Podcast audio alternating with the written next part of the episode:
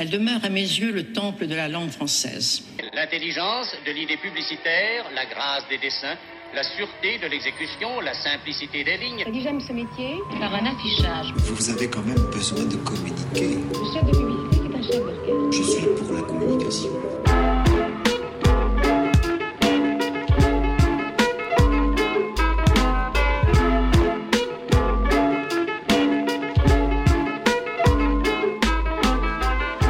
Bienvenue chez Derrière l'affiche, le podcast qui explore la communication à travers ceux qui la font. On a déniché pour vous des spécialistes dans leur domaine, stratèges, créatifs, chasseurs de tendances, consultants, pour tenter de décrypter la place de la communication aujourd'hui, défendre ses attributs, ses intérêts, son utilité sociale et sa valeur pour les entreprises. On a découvert des parcours traditionnels ou plus étonnants, des personnalités singulières, des cheminements évidents ou au contraire surprenants. On a parlé de leur métier, de leur quotidien, et on a évoqué sans tabou l'argent, le salaire, les tarifs. Ce podcast est fait pour ceux qui ont des doutes sur l'intérêt d'investir dans la communication, pour celles et ceux qui s'interrogent sur leur futur professionnel, et pour tous les curieux. Nous sommes Manon et Souila, deux communicantes passionnées, et nous souhaitons faire changer le regard sur ces métiers que nous pensons nécessaires et créateurs de valeur. Vous embarquez avec nous?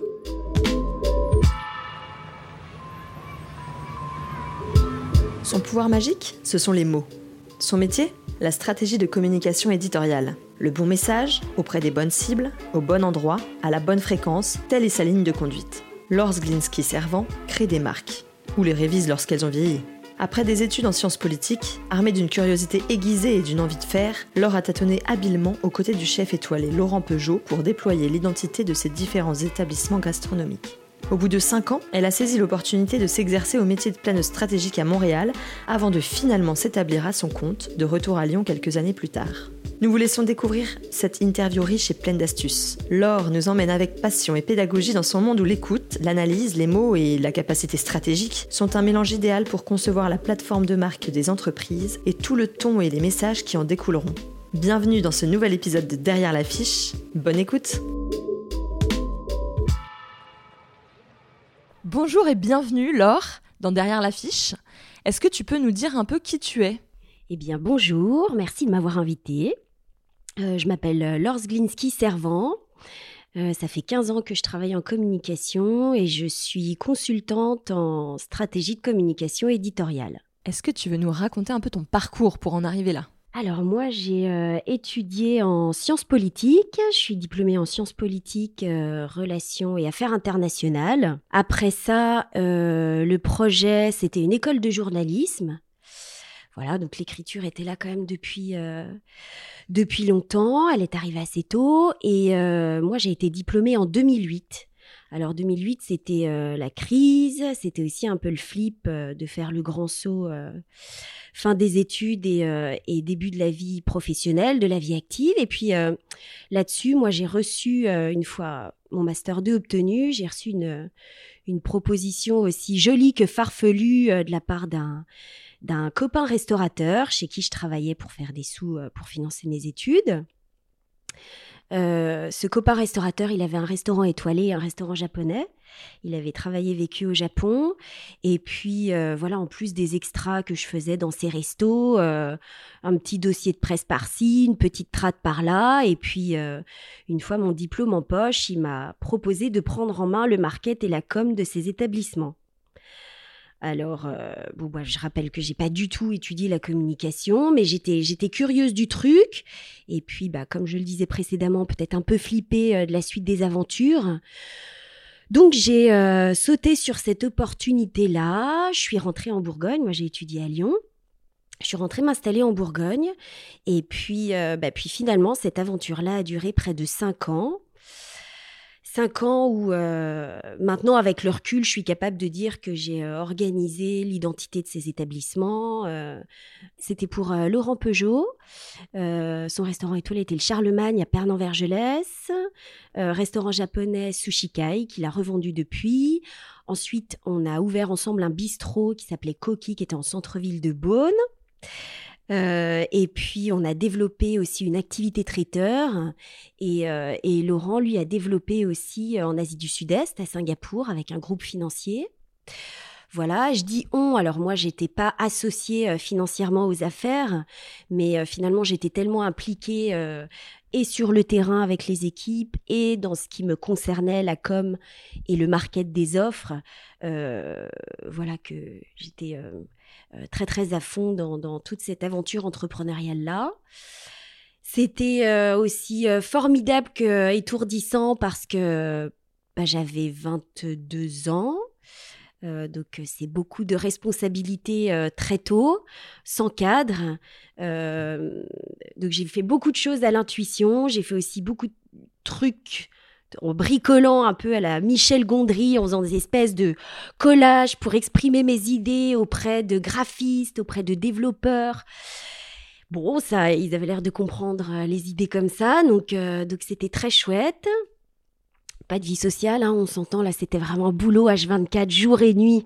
Puis c'est un peu le travers de, ce secteur-là, de la restauration, c'est très vite euh, très intrusif. Euh, voilà, donc, euh, donc assez fou, très formateur. C'est en même temps génial et très libérateur de se faire dire ce que tu fais, je ne sais pas le faire, carte blanche. voilà. Et puis, au bout de 4 ans et demi, 5 ans, il y a eu comme une fourchette, c'est-à-dire que soit je suivais Laurent en Asie du Sud-Est pour continuer avec lui euh, le développement de ses affaires. Euh, du côté de Singapour et autres, euh, parce qu'on faisait aussi beaucoup de démonstrations culinaires, notamment avec Alain Ducasse. Et voilà, soit je gardais le, farming de, des affaires en France. Puis là, c'est un espèce de ronron qui me tentait un peu moins. Et puis en Asie, c'est vrai que je suis très attirée par le Japon, mais le reste m'intéressait moins. Et là-dessus, j'ai rencontré celui qui est devenu mon mari. François, et lui terminait ses études d'ingénieur à rallonge. Et puis voilà, il y avait comme un virage euh, à prendre pour chacun de nous. Et euh, c'était un moment de changement. Donc, s'est interrogé où est-ce qu'on s'installe euh, Lyon, Paris, Bordeaux, Montréal. Ah, ok, Montréal. Et c'est comme ça qu'on est parti s'installer à Montréal, dont je ne connaissais absolument rien. C'est bien quand on est arrivé en avion, j'ai regarde, il y a une île. Ouais, ouais, je crois que c'est l'île de Montréal. Ah, d'accord. c'était vraiment. Et ça, c'était très beau aussi parce qu'on est arrivé. Euh, enfin, moi, je suis arrivée à Montréal avec zéro idée euh, préconçue, juste l'envie et la fraîcheur de d'entreprendre des nouvelles choses. Arrivée à Montréal, euh, j'ai voulu écrire de nouveau. J'étais de nouveau un peu appelée par le journalisme. J'ai écrit quelques piges. C'était intéressant, donc principalement secteur euh, euh, de la gastronomie. Et puis, euh, et puis assez vite, je me suis trouvé un emploi en agence. C'était une agence de publicité qui, qui, vivait vraiment un gros virage elle, il y avait eu un tremplin énorme pour cette agence parce qu'elle avait sorti une vidéo autopromotionnelle qui a fait beaucoup de bruit, qui s'appelait Mais qui s'en préoccupe vraiment avec un principe de reverse thinking. Hein, c'est-à-dire qu'il y a une première lecture de magazine dans un sens euh, qui dépeint une vision assez catastrophique du milieu de la publicité. Puis quand on prend la lecture du magazine dans l'autre sens, ça révèle leur positionnement et leur vision. Voilà, donc, mais qui s'en préoccupe vraiment de oui marketing. Je pense qu'elle roule encore sur les réseaux sociaux. Et ça, ça avait été un défi, euh, le défi d'une rencontre, c'est-à-dire d'un vieux directeur de création qui était euh, sur la fin de sa carrière, qui avait vraiment beaucoup de bouteilles, et d'un jeune rédacteur qui lui sortait d'études et qui était un, enfin qui est euh, Julien Remillard, qui est un incroyable créatif. Et c'est ensemble, euh, parce que l'agence avait, avait, été restructurée, qu'ils ont monté cette vidéo d'autopromo. Donc moi, je fais la rencontre du vice-président à ce moment-là. je lui raconte mon parcours. lui me dit j'ai un poste pour toi, euh, c'est planeur stratégique. Ou alors, tu sais, moi, faire des plannings, euh, ça va vite me barber. Hein. Je ne connaissais rien.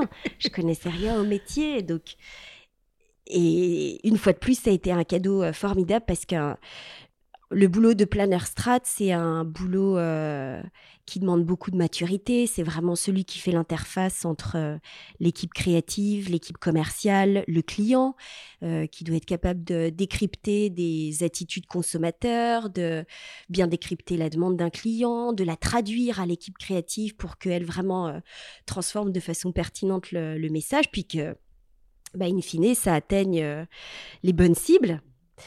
Euh, voilà, donc j'ai embarqué là-dedans euh, une fois de plus avec beaucoup de naïveté et beaucoup d'envie. Et puis euh, cette expérience chez We Marketing a duré deux ans.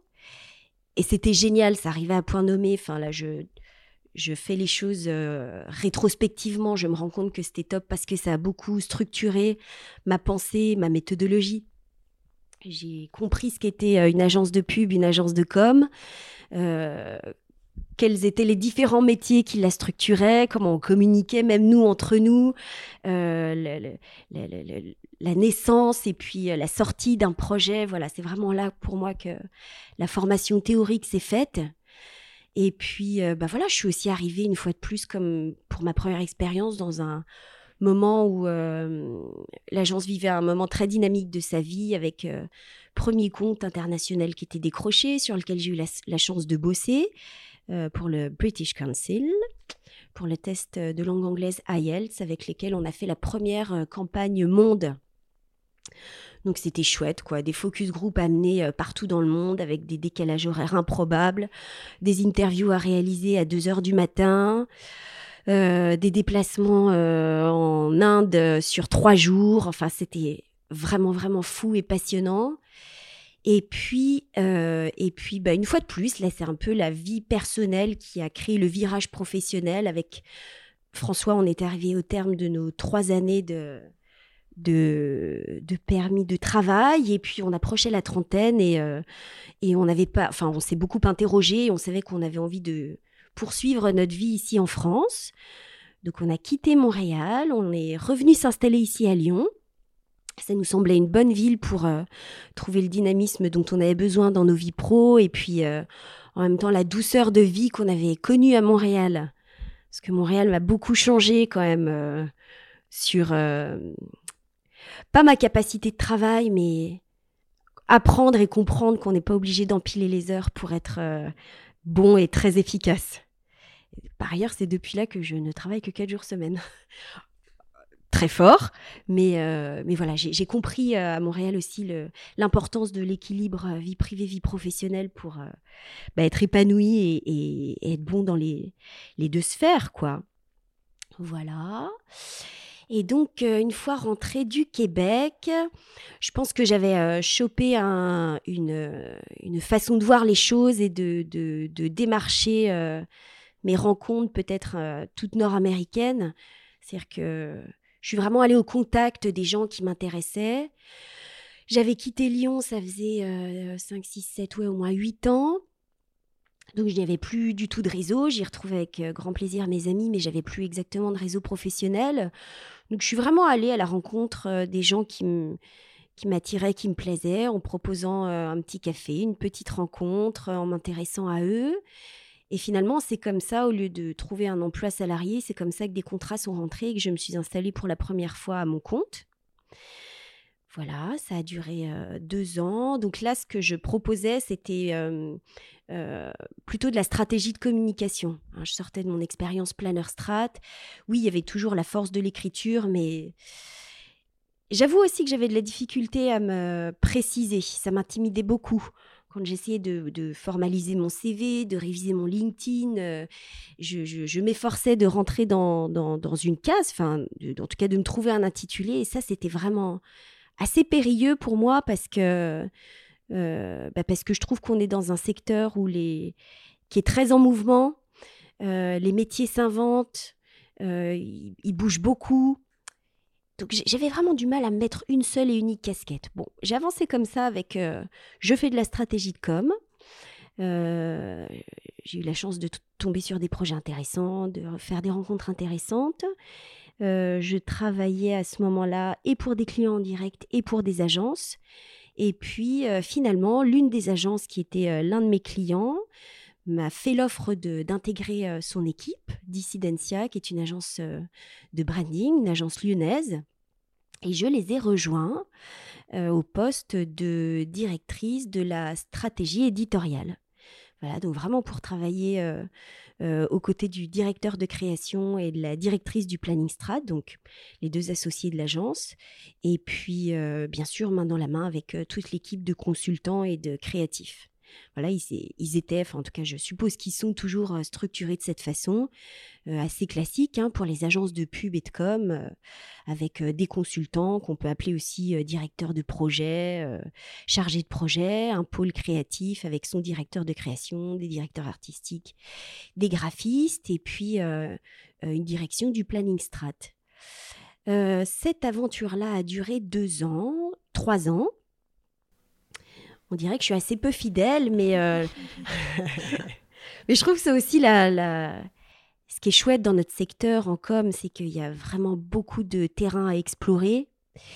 Et puis, euh, bah, en vous le racontant, je me rends compte que c'est encore une fois ma vie personnelle qui a créé les changements professionnels, puisque j'ai eu mon premier enfant.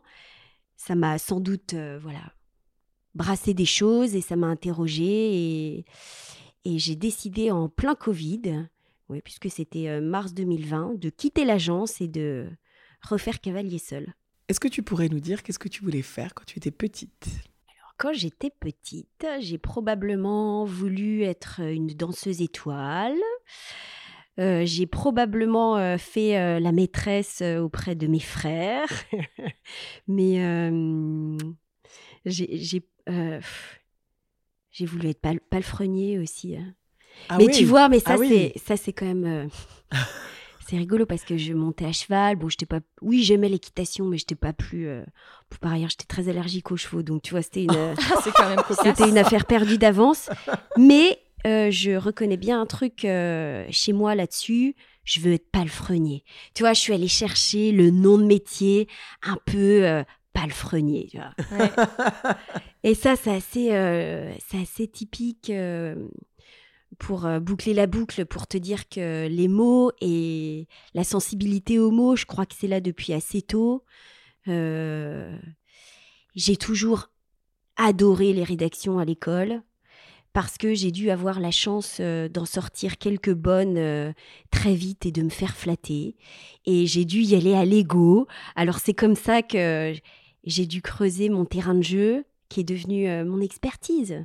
Je crois que ça s'est passé comme ça. On a dû me donner confiance. Euh, j'ai beaucoup entendu ma mère dire euh, Tu avais à peine deux ans, tu parlais comme un dictionnaire. Alors, elle est adorable. Hein. Peut-être que j'enchaînais trois mots et qu'elle trouvait ça formidable, mais tu vois, sur la, confiance que tu peux bâtir en toi et puis en, en ce qui peut devenir ton outil de travail, peut-être que ça vient de là aussi, peut-être que ça démarre de là.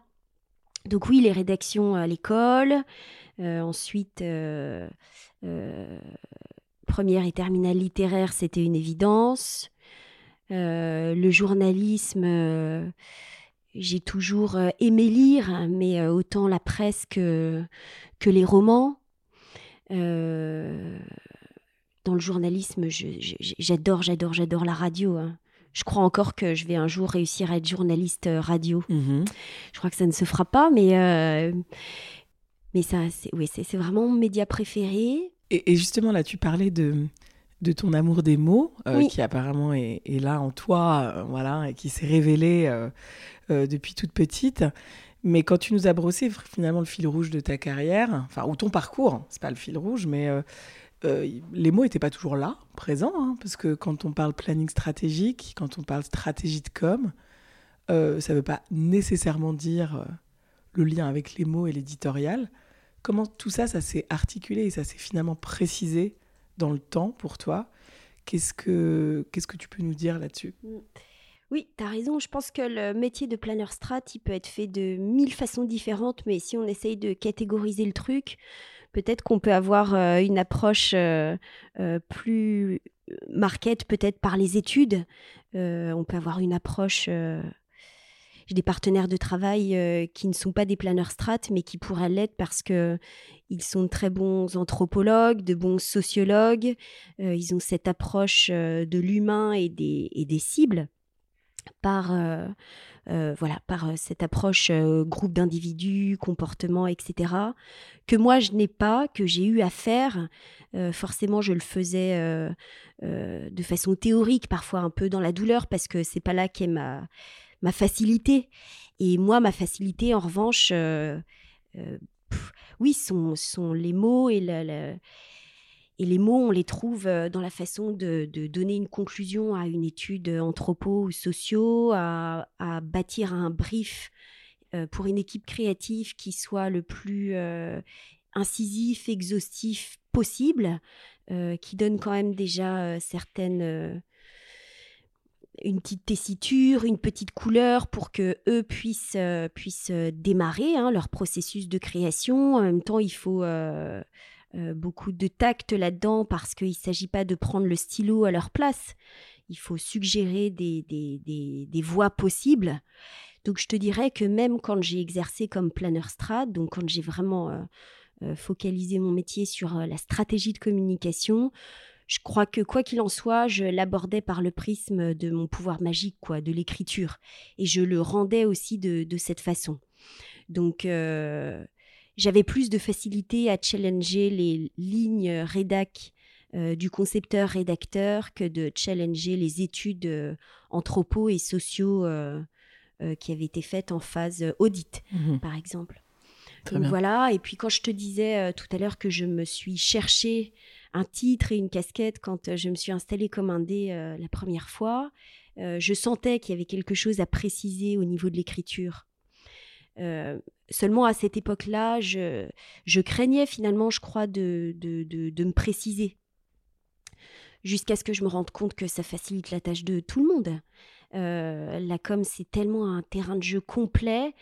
euh, que c'est finalement euh, confusant pour soi et pour les clients à qui on ouais, de dire oui, je suis capable de monter sur une campagne réseaux sociaux, de faire du print, de faire du digital, euh, de réfléchir avec toi sur ton positionnement, de le traduire en discours. Voilà, bon. Et c'est comme ça que finalement, avec Dissidentia, quand je suis revenue en agence avant de m'installer de nouveau à mon compte, euh, puisque je travaille de nouveau solo, euh, on en est venu à ce, ce- ce titre de, de directrice de la stratégie éditoriale. Et là, ouais, bah oui, bien sûr, révélation. Oui, oui, c'est c'est ça. Il y a de la com, il y a de la strat, il y a de la vision globale. Et, euh, et moi, mon arme de choix, ça va être euh, les mots et le, et le discours. Ça aurait pu être aussi brand content. Ça, ça peut être complètement ça, Ouais. et il y en a. Et il y en a, il y en a complètement. Là, tu vois, j'accompagne avec grand plaisir euh, euh, des clients que j'adore par-dessus tout, qui s'appellent les Chambes. L'entreprise, c'est chez Chambes. Euh, ce sont des agriculteurs maraîchers en bio dans l'ouest lyonnais. Ce sont les parents d'un très bon copain à moi, qui j'ai étudié en Sciences Po. Et, euh, et Pierre m'appelle euh, justement, il télétravaillait chez ses parents en pleine crise sanitaire, la premier confinement, et il m'appelle en disant Laure, je suis chez mes parents, le téléphone n'arrête pas de sonner, il doit vraiment y avoir un truc, peux-tu aller voir sur les réseaux sociaux, il doit manquer des infos. Bon, d'accord, j'y suis allée par amitié, je suis allée regarder ce qui se passait sur les réseaux sociaux. Quand bien même je ne suis pas community manager, je suis capable d'avoir ce regard et puis euh, un regard analytique sur euh, la structure d'une page, les contenus, la fréquence de diffusion, voilà, en tout cas de, de faire un diagnostic et puis d'apporter des clés de réponse pour, euh, pour optimiser ça. Et puis je me suis vite aperçue qu'au-delà d'infos manquantes et au-delà de, de réseaux sociaux qui étaient tenus de façon euh, bah, plus qu'artisanale, enfin, c'est l'un des fils de la famille qui s'en chargeait, ce n'est pas du tout euh, son métier. Arthur, t'as fait tout ce que tu pouvais, mais il m'en voudra pas euh, si il, voilà, il sait que c'était, c'était, c'est, c'est, c'est, un boulot, c'est un job. Et puis, vois-tu, finalement, de cette, de cette problématique-là, le téléphone n'arrête pas de sonner, il doit y avoir un problème, les infos ne parviennent pas.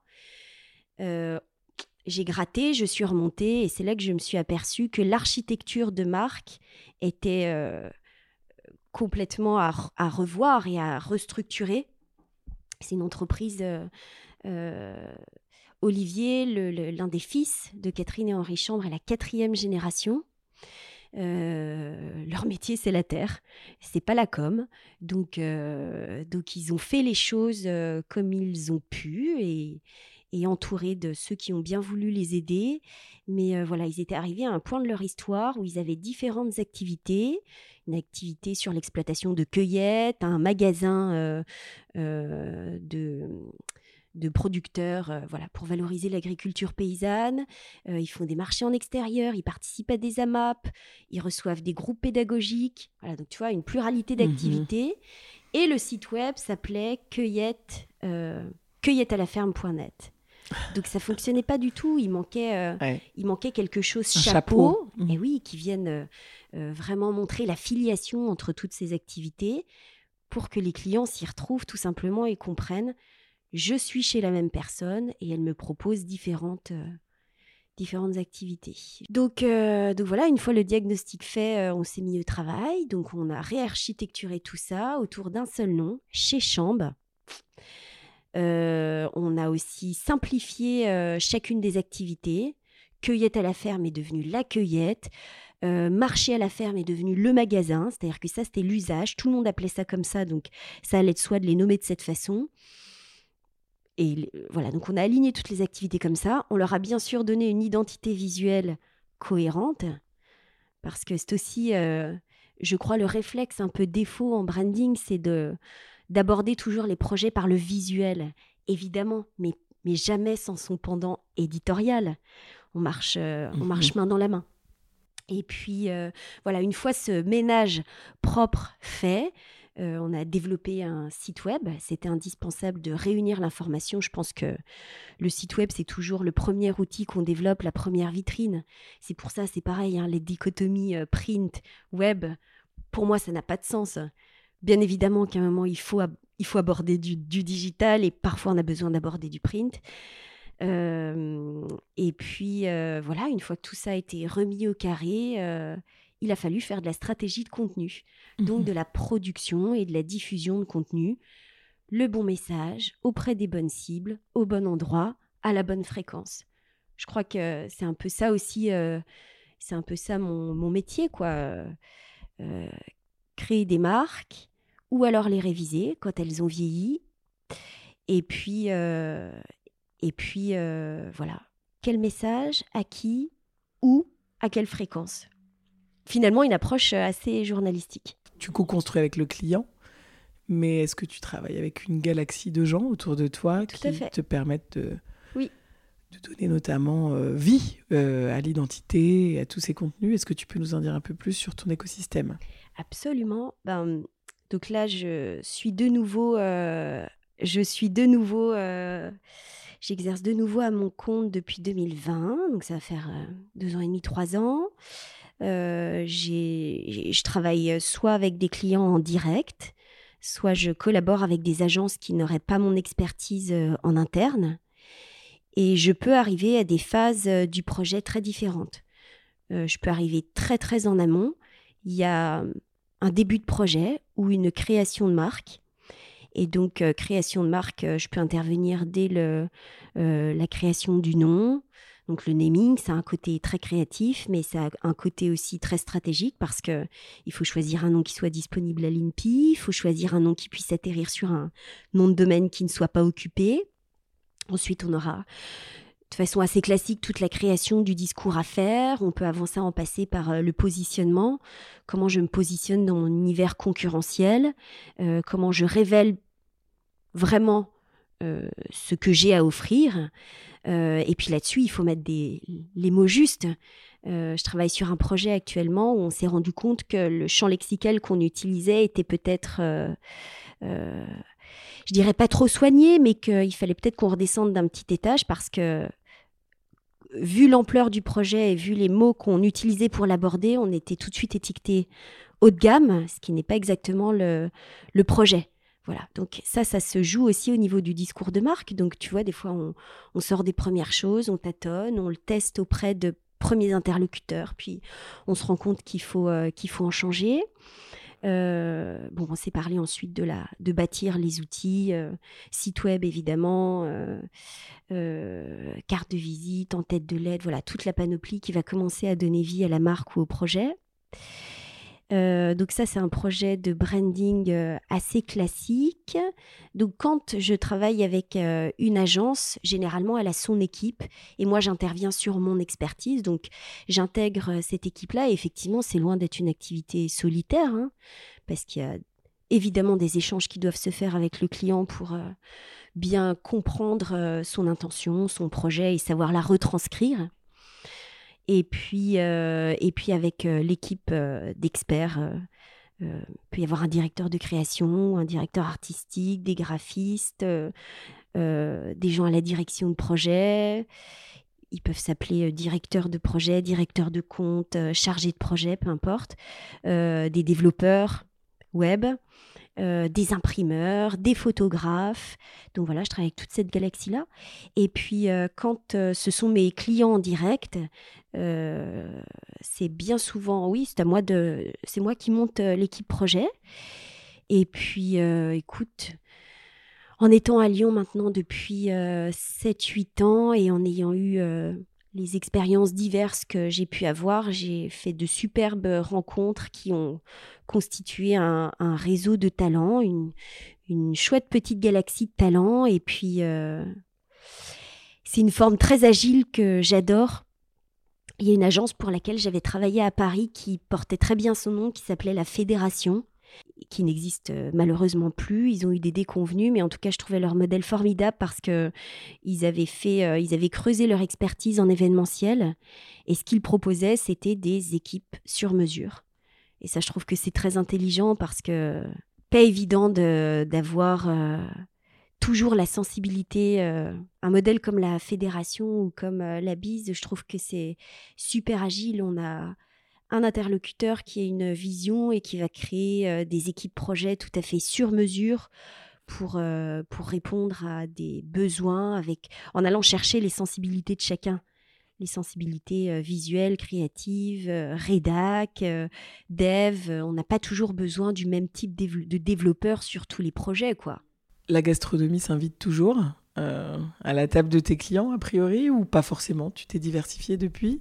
Alors, la gastronomie, je crois qu'en bonne épicurienne, à un moment, je m'en suis écœurée.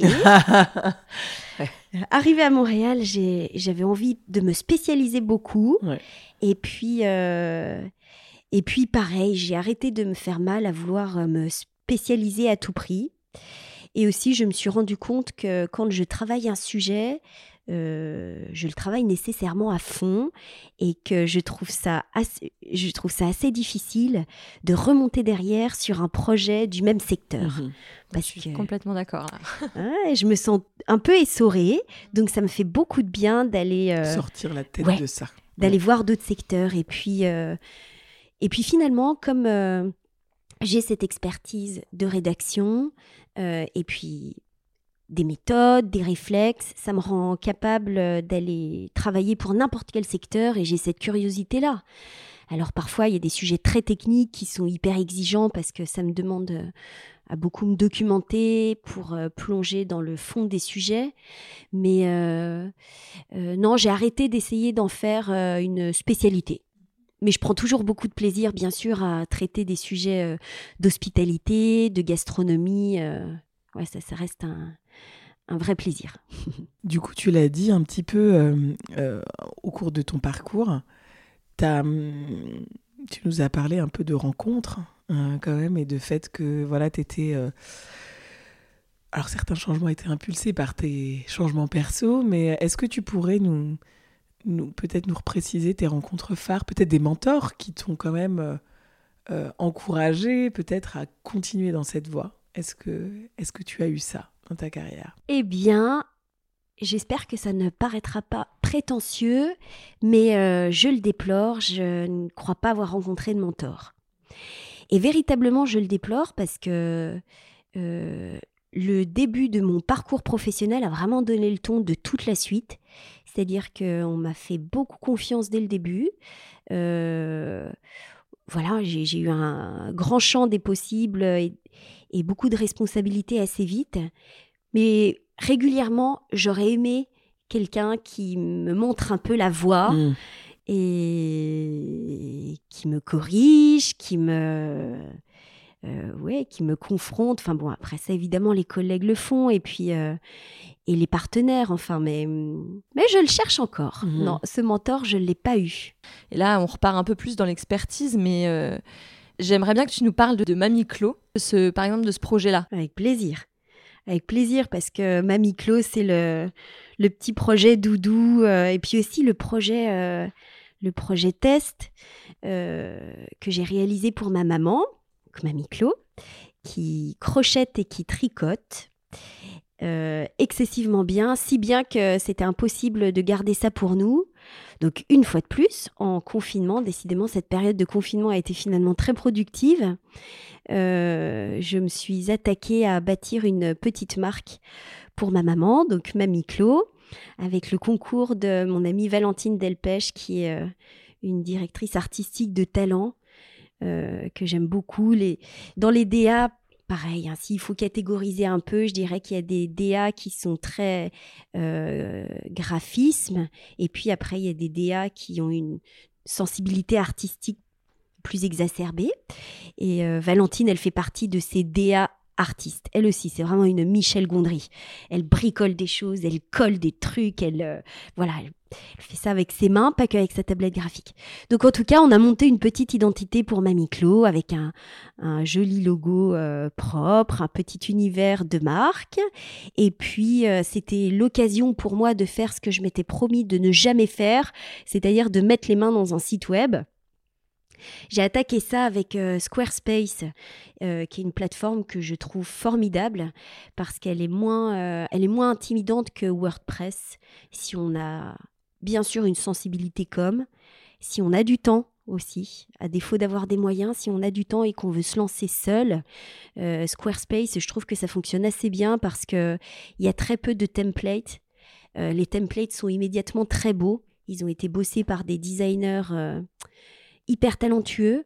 Donc si on a une idée assez précise euh, de ce que l'on recherche, donc de l'arborescence que l'on va vouloir pour son site, euh, on peut assez vite faire le ménage dans tous les designs, trouver celui qui nous convient et après il restera quelques petits ajustements à faire.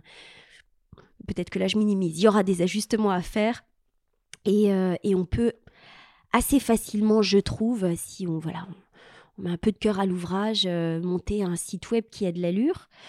La preuve, c'est que voilà, Mamiclo, c'est moi qui l'ai monté. Il y a un petit module de vente en ligne, euh, mais ça a été assez simple à faire. Et en tout cas, j'ai apprécié ça.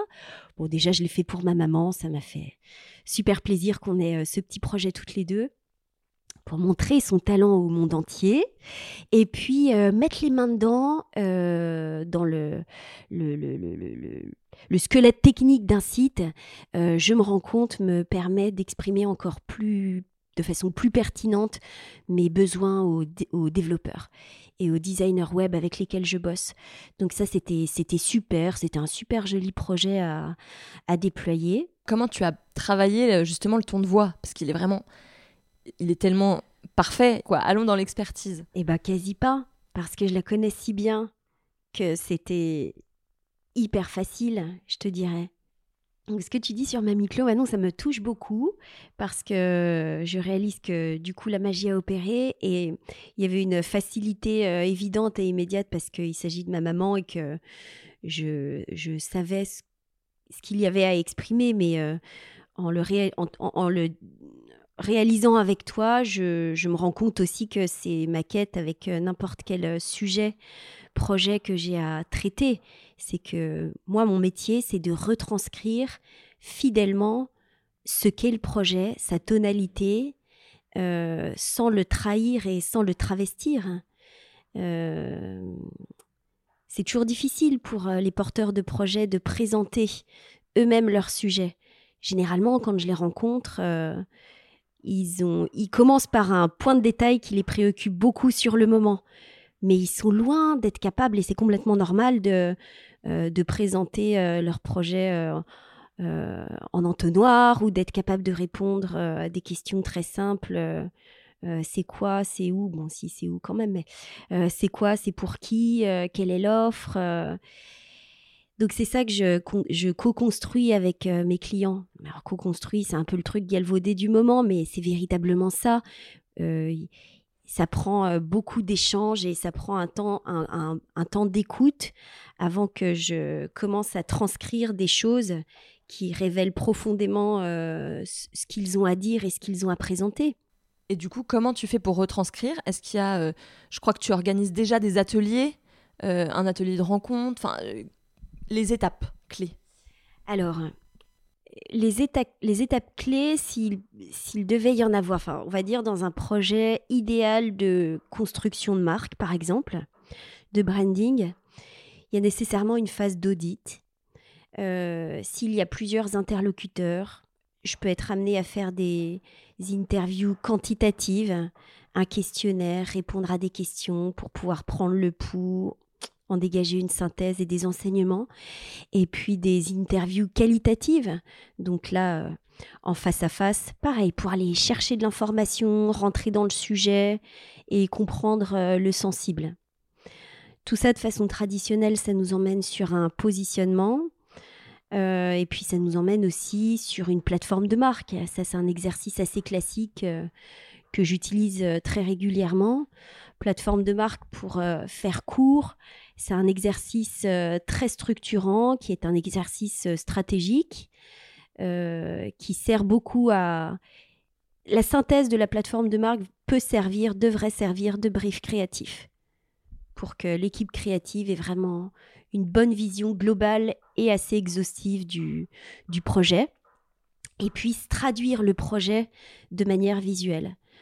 Donc moi, la façon dont je bosse la plateforme de, marque, pardon, parce qu'il y a autant de plateformes de marque que d'agences, que de consultants, euh, j'aime la structurer en six étapes. Une première brique de définition métier. Qu'est-ce qu'on fait?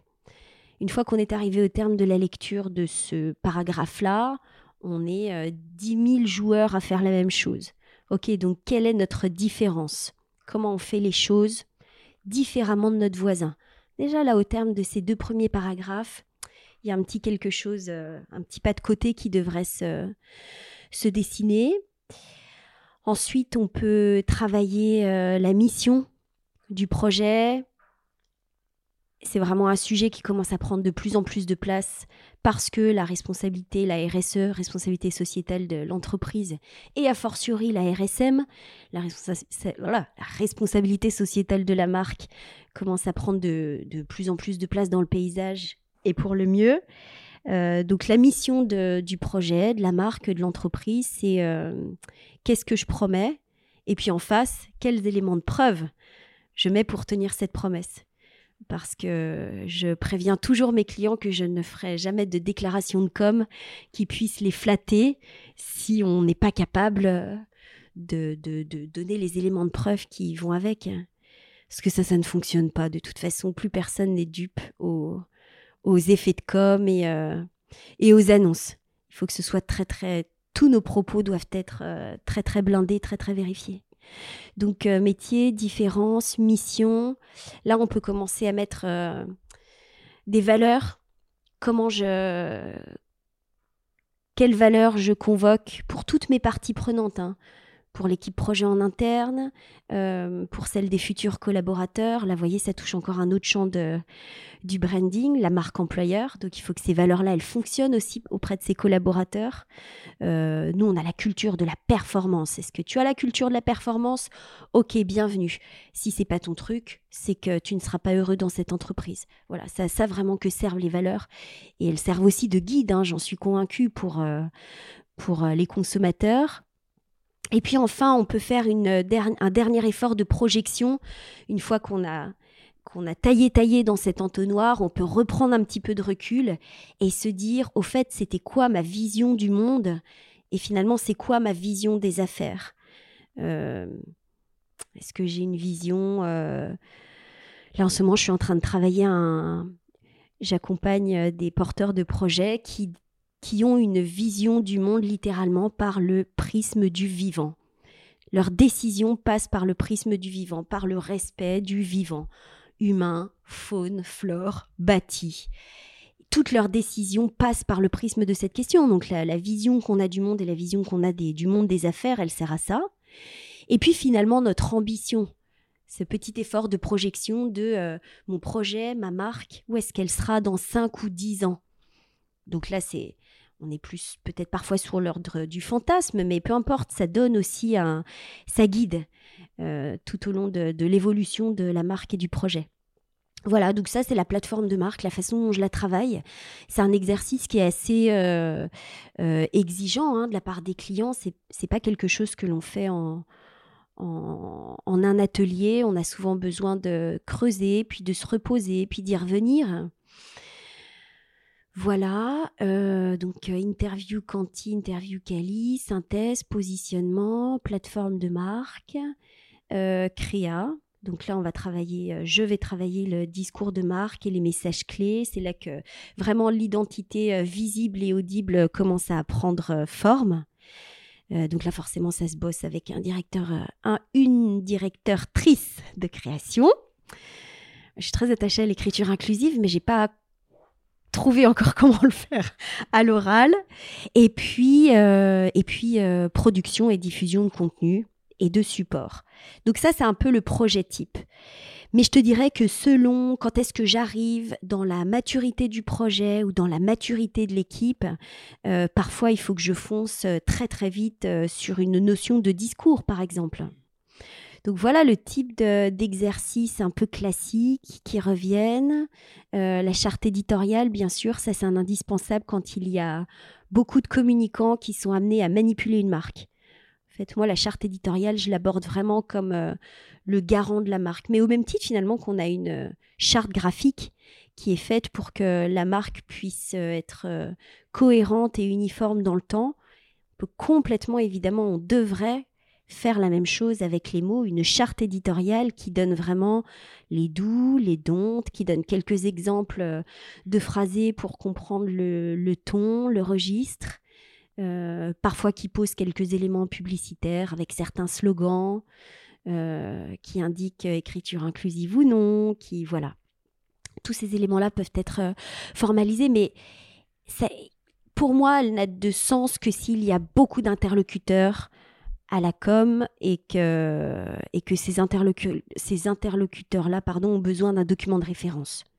Ça va pas de soi que tous les projets aient besoin euh, d'une charte édito. hein. On va, hum, on va aborder euh, le sujet de l'argent. Parce que dans le podcast, derrière l'affiche, on parle money money. Euh, du coup, je voudrais avoir ta vision euh, par rapport à la valorisation de, de nos métiers, euh, des expertises que tu défends euh, au jour le jour.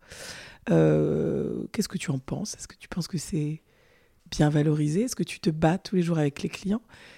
Et déjà avoir ton point de vue là-dessus, sur ce premier point. Hmm. Mon point de vue très global et très général, je dirais que c'est un secteur qui est en souffrance. C'est un secteur, le secteur de la com, d'après moi, ça a besoin de se structurer, de se professionnaliser. Je crois, hein, mais euh, on va rejeter toute la responsabilité sur les écoles, mais je crois que d'un seul coup, d'un seul, il y a eu beaucoup de, il y a eu beaucoup d'écoles, il y a eu beaucoup de peut-être euh, trop peu euh, encadrés, trop peu surveillés.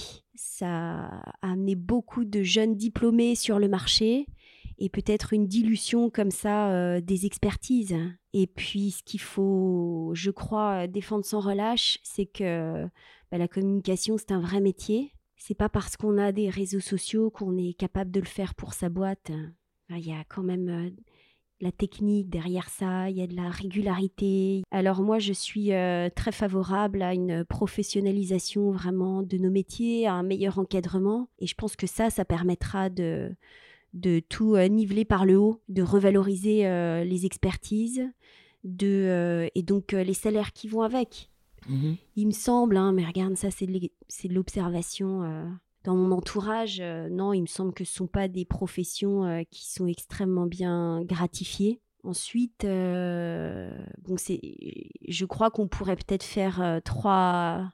Il y a les communicants qui exercent en agence, il y a les communicants qui exercent euh, chez l'annonceur, et puis il y a les communicants qui exercent euh, à leur compte. Moi, j'ai pratiqué les trois, mais euh, mon expérience chez l'annonceur commence à trop remonter. 15 ans, 10 ans, maintenant, dire, les choses vont tellement vite que, voilà, il faut être très très agile, peut-être beaucoup s'informer, discuter aussi entre nous avec moins de timidité. Si de jeunes étudiants nous écoutent, peut-être qu'ils ne se lancent pas pour faire fortune.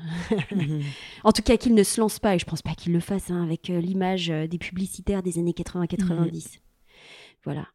Après, euh, à mon compte, euh, bon, bah, ça a été nécessairement un gros défi euh, de, de positionner une offre en rentrant du Québec, donc de reswitcher d'une monnaie à l'autre.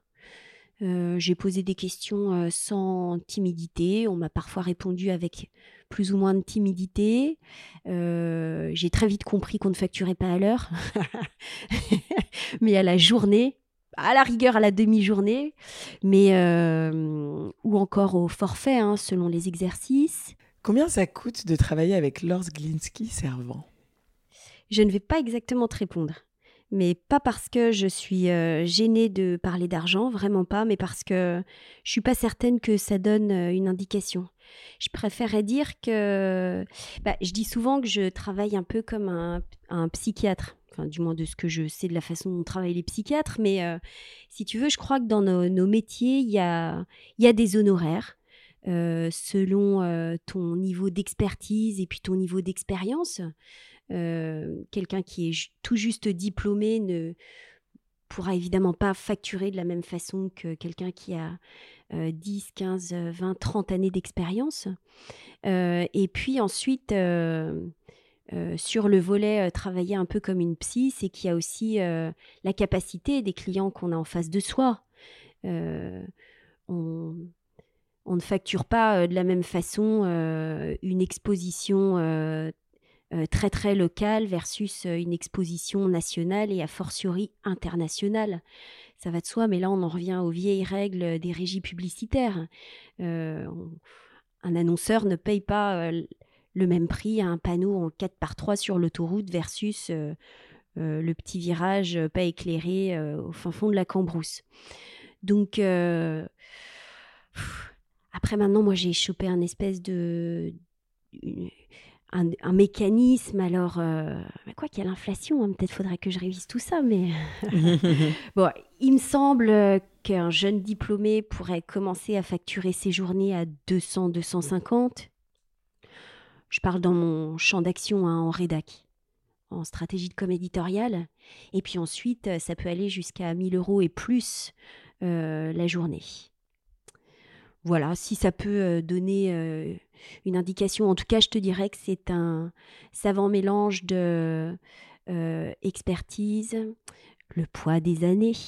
Faut bien que, faut bien y voir le bon côté des choses. C'est que quand on attrape de la bouteille, euh, on a aussi, euh, voilà, on est aussi plus riche de tout ça. Alors, le temps passé, mais le temps passé, c'est une indication un peu particulière parce que nécessairement que quelqu'un qui sort d'études va être plus lent, je dirais, que quelqu'un qui a des réflexes. Mais il y a quand même un truc sur le temps passé. Puis voilà, ensuite, il y a la notion de valeur. C'est un peu ce que je te disais sur euh, est-ce que tu es exposé sur l'autoroute ou, euh, mmh. au fin fond de la Cambrousse. Mmh voilà. Comment tu, tu défends euh, ce prix euh, vis-à-vis de tes clients La manière de le présenter, la manière de... De faire de la pédagogie Peut-être. Alors moi, mes devis, ils arrivent euh, généralement pas assez tard dans la relation, mais généralement, ça nécessite quand même un, un peu de boulot, ce qu'on appellerait en avant-vente. C'est-à-dire que je, je, rencontre mes clients et on échange. Et je vais encore faire euh, une analogie avec le milieu médical, mais euh, je suis un peu comme un médecin dont le patient arriverait euh, Bonjour docteur, j'ai une angine. Ok, installez-vous, on va regarder ça. Et puis là, je procède à mon auscultation. Parfois, c'est une angine. Parfois, c'est un pied cassé. ça n'a rien à voir. et ce temps-là, il est indispensable mmh pour que je puisse vraiment avoir la bonne démarche d'accompagnement et proposer euh, les bons exercices et les bons livrables.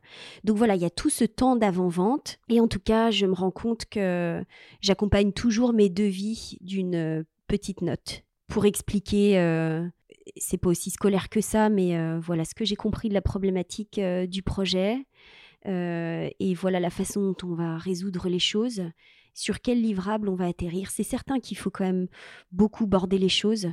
Euh, sinon, ça risque de glisser et en raffinement. Et tous les projets ne, le nécessitent pas. Il faut se donner le temps aussi euh, au projet. Enfin, et ensuite, la façon dont on se présente mes devis, euh, écoute, c'est soit par soit par chantier de travail, soit par exercice bossé, avec un tarif jour et puis le nombre de jours requis. Ça, je crois que ça reste quand même très parlant aux clients. Mmh de savoir euh, ouais, mm. l'investissement temps que, que, tu vas y mettre. Et puis ensuite, euh, plus on m'est fidèle et plus mes tarifs sont régressifs.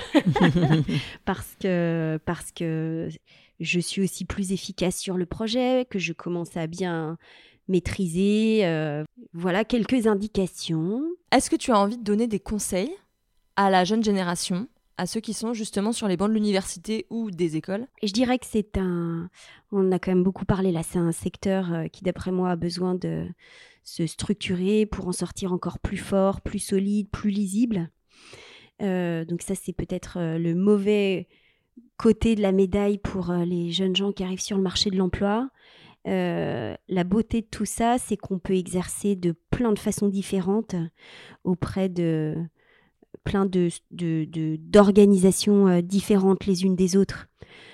Euh, on l'a dit, on a fait trois grandes catégories. On peut travailler en agence. C'est très formateur d'être au contact euh, des autres expertises métiers indispensables à, tout projet que l'on veut rendre visible et audible. Donc l'expérience en agence est vraiment formatrice pour ça. Travailler pour un annonceur génial pour défendre euh, de l'intérieur. Finalement, je crois que c'est euh, c'est ça, bosser chez l'annonceur, c'est défendre le projet de l'intérieur. Euh, peut-être toucher aussi un peu de management. Peut-être que ça, ça peut arriver dans un second temps de carrière. Et puis, et puis à son compte, peut-être rester toujours beaucoup à l'écoute, ouvert, curieux, indulgent aussi avec soi-même. quand même des trucs qui sont longs à déconstruire. Enfin, on a beaucoup blagué sur mon 4 jours semaine, mais j'ai mis du temps finalement à l'installer parce que je me souviens très bien de ma première expérience d'indé où je m'efforçais d'être à mon bureau de 9h à 18h et ne pas en bouger parce que sans ça, j'ai l'impression de ne pas avoir réalisé une vraie journée de travail. Euh, C'est faux. On a en com, on a forcément besoin d'une sensibilité créative. Après, euh, elle est exprimée ou pas. On peut avoir parfois des sujets très institutionnels qui nécessitent pas euh, un délire artistique, hein, mais euh, voilà, on a quand même besoin de, de se nourrir, de, de ouais, d'être curieux, d'aller marcher, marcher. En fait, j'ai longtemps euh, résolu beaucoup de choses, plus euh, sur mon trajet de boulot, sur mon vélo et en marchant, Ouais. qu'en étant euh, au bureau. bureau. Ah ouais, de 9h Ouais. jusqu'à 18h, euh, les fesses sur ma chaise et devant mon écran. Donc voilà, je crois que ce que, ce que ça amène, puis ben, du travail, du travail, du travail. Beaucoup de travail, ouais. Et pour terminer, euh, qu'est-ce que ça t'évoque le nom derrière l'affiche? Ah J'aurais pu y réfléchir avant. je trouve ça plutôt malin, mais là vous allez juste croire que je vous flatte. Derrière l'affiche, bon, je, sais ce que, je, je sais ce que vous faites, mais euh, ça le retranscrit bien, en tout cas de comprendre euh, derrière un outil formel de la com qui est le, le, le support euh, affiche, quelles sont les expertises métiers, puis comment on en est venu à ce résultat. Je crois que c'est ça votre, attention, votre intention. Et puis, euh, bien joué. C'est un, un très bon nom. Merci beaucoup, Merci Laure. Ah, Merci à vous.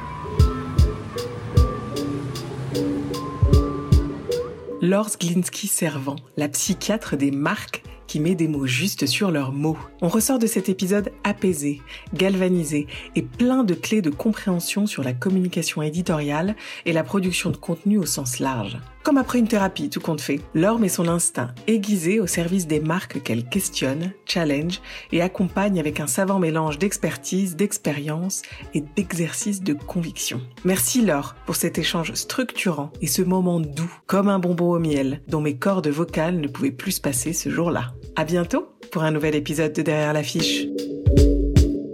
À la réalisation et au montage de cet épisode, Fanny Gaucher. Le générique a été réalisé par Yuen Madek. La musique est signée Jim Beatmaker avec le titre C'est la rentrée. Si vous avez aimé et trouvé ce contenu intéressant, partagez-le. Parlez-en autour de vous. À bientôt pour découvrir notre prochaine tête d'affiche.